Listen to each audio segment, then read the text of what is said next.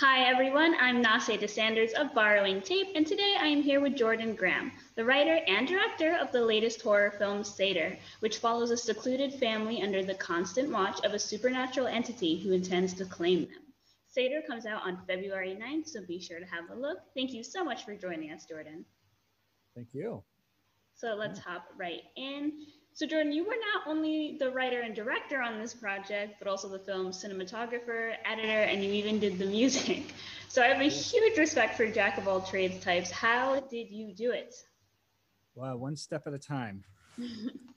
I, there's a lot I had to learn mm-hmm. while I was going along. Like, I've been make, making projects forever, but actually shooting the cinematography, that came kind of natural to me as far as like doing the sound and coloring the film when it was over. I had to learn that as as I was going along. So, um, but uh, yeah, I also built the cabin and oh wow, uh, and yeah, yeah, that's amazing. So, were there a lot of people on set, or was it it was just you running around?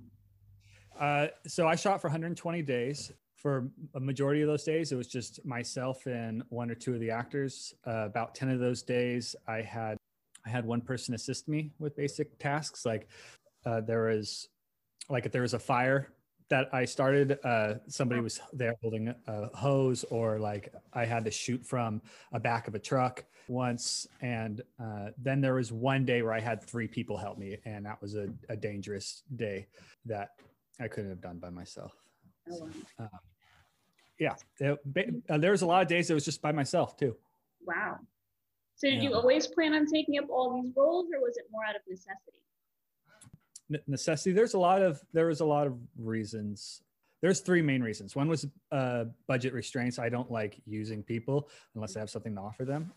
That was one. Another one is that it's really hard to get noticed in this industry. So I wanted to do something in a very unique way and and have a, the most unique possible story I could can t- could tell. And then the other reason was I had a really hard time getting financing for the film. And I tried doing crowdfunding and that didn't work out, which is fine. But I was in kind of like a low spot. And I had uh, local filmmakers in my area that was like, oh, I'd like to give you advice. And I was like, I love it. Like, let's uh, give me advice. And their advice meant basically talking down to me and telling me that uh, in order me in order for me to make a film of quality, I need to have this, I need to have this, and like yes, I would love that. But I don't have the means of getting that. And you're basically telling me I'm not good enough to do it. Mm. And so I decided basically then is like, if I ever get uh, financing for this film, or if I ever get a chance to make this film, I'm going to do it myself and prove to you and prove to other filmmakers that like you can make a film of quality and um, you don't need a whole bunch of people to do it. I don't recommend anybody do what I did like that was seven years of on my own and it took a toll on me. So uh, i mean i'm glad i'm glad i did it but i'll never do it again. So. That's awesome. I've de- i've worked on the film festival circuit for a bit and i definitely know what you're talking about. There is definitely that air of like well i did it so you know. So i'm glad that you proved yeah. them wrong. I like it. Yeah well yeah. Well we'll see. We'll see. Uh, hopefully it worked out. Hopefully people like it and yeah. Yeah, it's a super funky film. So, so I read that Sator was yeah, post production for almost six years. What was that editing process like? I started the film in June 2015 is when I started shooting, mm-hmm. and I finished 2016. So uh, as far as shooting goes, yeah. So the process, though, I went into special effects first for the uh, right after that, and it took only about a week to do the special effects because most of the stuff was in camera. So I had a lot of like uh, Photoshop and After Effects. Mm. So that was fine. Uh, but then I went to coloring the film, and that took a thousand hours because I had to learn the software. And then from that, then I went to sound design, and sound design was the most tedious and exhausting part. So like everything you hear in the film, besides my grandmother speaking, everything that you hear I had to do in post production. So like every every cloth, every little clicking and and mouth going like that, and uh, every little breath. A lot of the breathing, a lot of the other actors breathing in the film was actually my breath, and um, it took a year and four months to record just just the audio and then i had to learn how to how to uh, mix it in 5.1 and uh, yeah it was a it was a long process for yeah. sure you're definitely walking out of this with a lot of new skills. So. yeah, I think so. I do, again, I don't want to. I rather not mess with audio again. I don't think I would want to be grading a, a, feature film again. And I lose my memory of like sometimes I'd have to go, go back. Again, I told you at the beginning, like I I did things in steps, and I'd have to learn it, and then I would go back on certain things and totally forgot how I like with some special effects shot, I would have to go back and relearn how to do it again, or with coloring, I would forget. So I feel like I just I have a good knowledge of how I want things to look and sound. And so when if I ever do work with like a team of people, I'll be able to help work with them and direct them because I know exactly what I would want things to look and sound like. Yeah. That's awesome. So where did this story come from? I understand it's a very personal story. What was your inspiration for writing the script?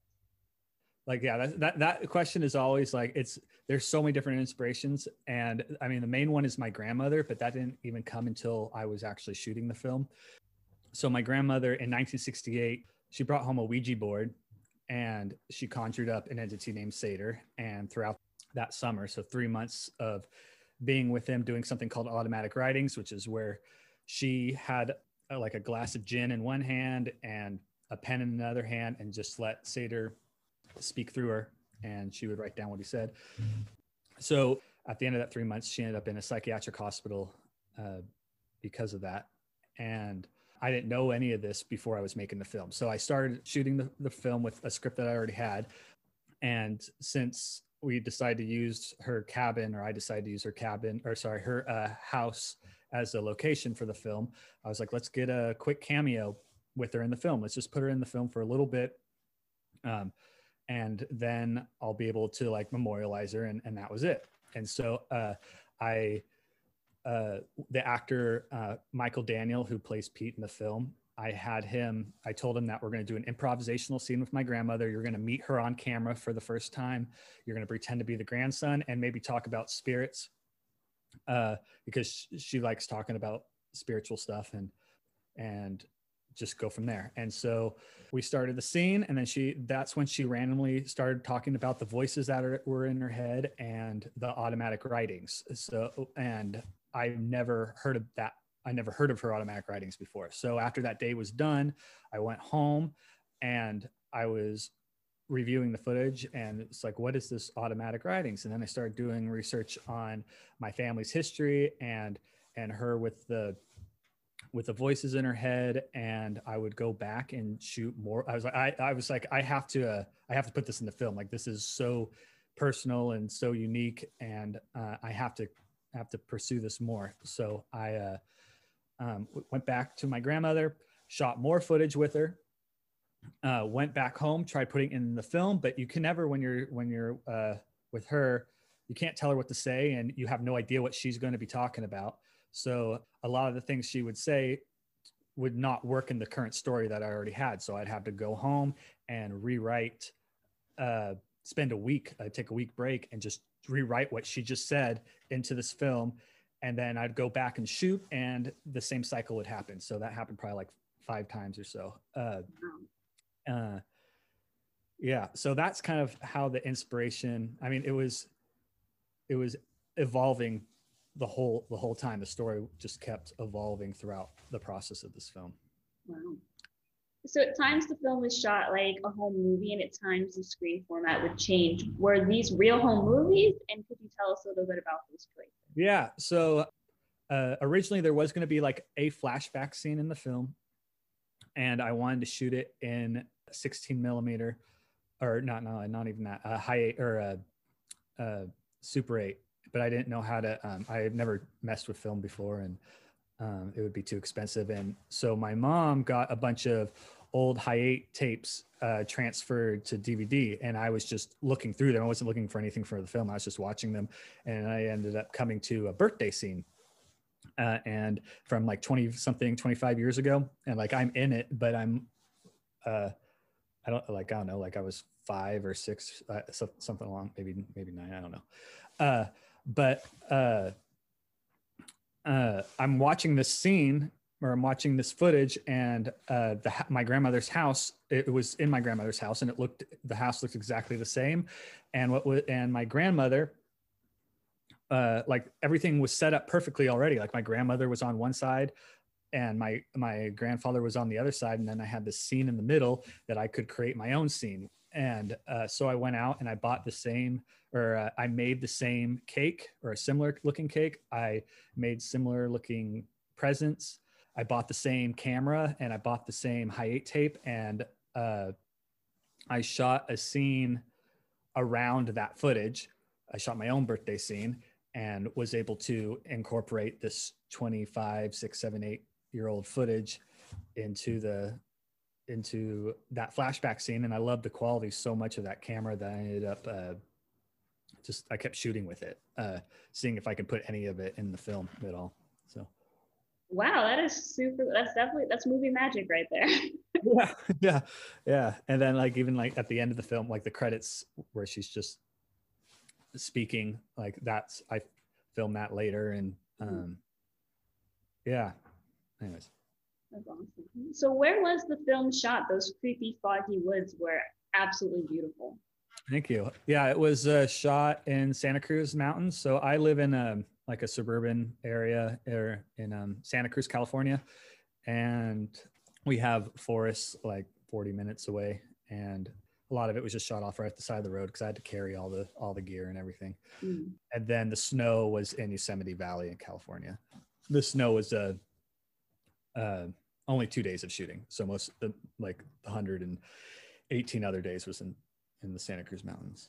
So. Cool. So the Sator has a signature sound, like a type of screech. How did you come up with and make that sound? Oh, I wish I had it here.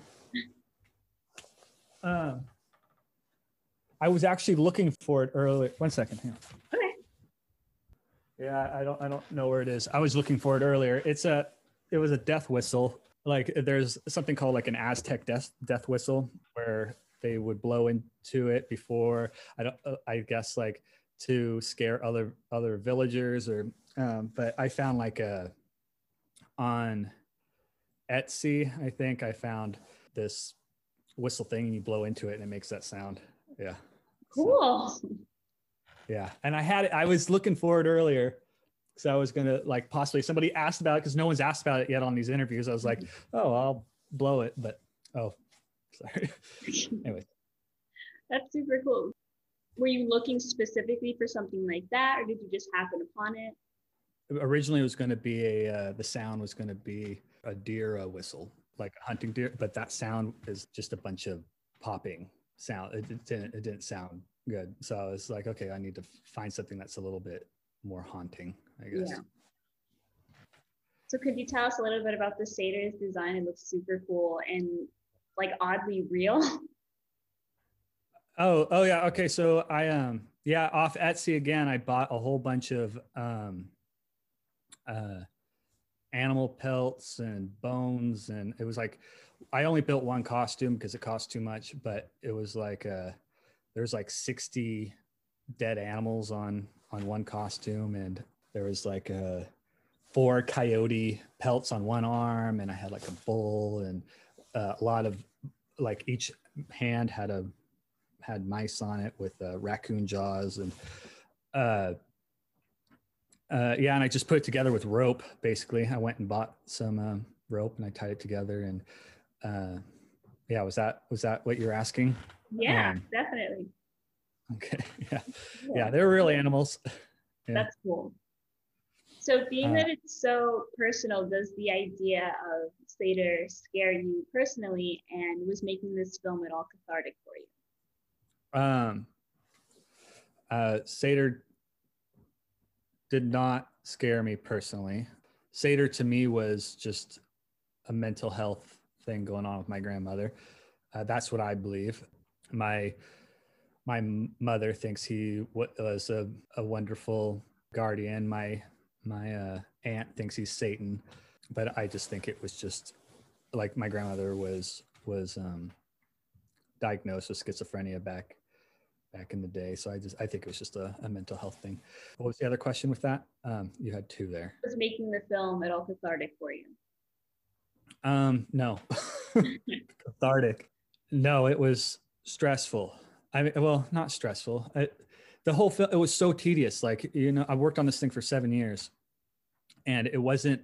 I the film wasn't exactly hard, I guess, to make, uh, but it but it was just really, really, really tedious. And um, and when you're locked away, I was in isolation for about five years, four years with this project. Didn't talk to anybody. So no, it that it wasn't it wasn't very cathartic at all. Uh, it's it was cathartic when it was finished. Yeah. And being and being able to like uh, show it to people and having interviews like this, that to me is, I guess, cathartic. Yeah. So, which films and directors have had an impact on you as a filmmaker and particularly on your film, Sator? I'll just say with Sator, Sator had a lot, again, it took seven years to make. Uh, I had a lot of inspirations throughout the, the process of it. So, like the very beginning, my first inspiration was True Detective, the first season of True Detective. Uh, Cary Fukunaga uh, directed that season. That was a huge inspiration. And then another one was uh, Jeremy Saulnier, uh, who his uh, Blue Ruin movie. That was mm. a major inspiration because he uh, just how much he gave to that film uh, himself and how he put his house up for mortgage to make it. And what did he do? He did uh, he re- refinanced his house, I think, to to make it. Uh, those were two major inspirations as just getting into the uh, just trying to get the film made. And then while I was making it, Jonathan Glazer, so Under the Skin was a big influence. Mm uh, what else? There was the very last shot of the movie had a little David David Lynch's rabbits was in there. Um, another one is uh, like Only God Forgives, so Nicolas Winding Refn, and then uh, so that was while shooting it, and then like post production, like The Witch, and uh, so Robert Eggers and Ari Aster, and um, yeah, so I, I get a lot of inspirations and directors as as I go along. Mm-hmm. So, kind of an offset of that question, what are some of your favorite films from the past decade? Past decade. Oh, uh, Mandy, uh, Midsommar. Um, man, that's a that's a that's a rough one. I, oh, oh well. Uh, so any film by Nicolas Winding or Winding Refn, uh, Yorgos Lanthimos. So I I love Killing of the Sacred Deer um, man, the 2010s. Uh, I guess The Master. I think The Master is one of my favorite films. Um, yeah, yeah. Was... Awesome. So, last question, and I'll let you go. Do you have any upcoming projects that you can let us in on? Uh, I am writing right now because I'm never making a film by myself again. So. uh, I do. Uh, so hopefully I can get a couple projects made. I wrote like a little because uh, I don't want to share too much, but I because uh, I always tend to share way too much. So I have two scripts. One of them is uh, very heavily influenced by the child abductions that went on in Belgium in the 90s. And then another one is the blurb that I'll give you for that is it's about an impossibly long shipping container with a touch of cosmic horror. If I can get it made, I'd love to give them made, get them made one day, but uh, we'll see. Awesome. Uh, so we'll be looking out for it. We'll be looking out for it. Thank you. Thank you. Thank you so much for speaking with us today, Jordan. You're welcome. Thank you. It's been awesome.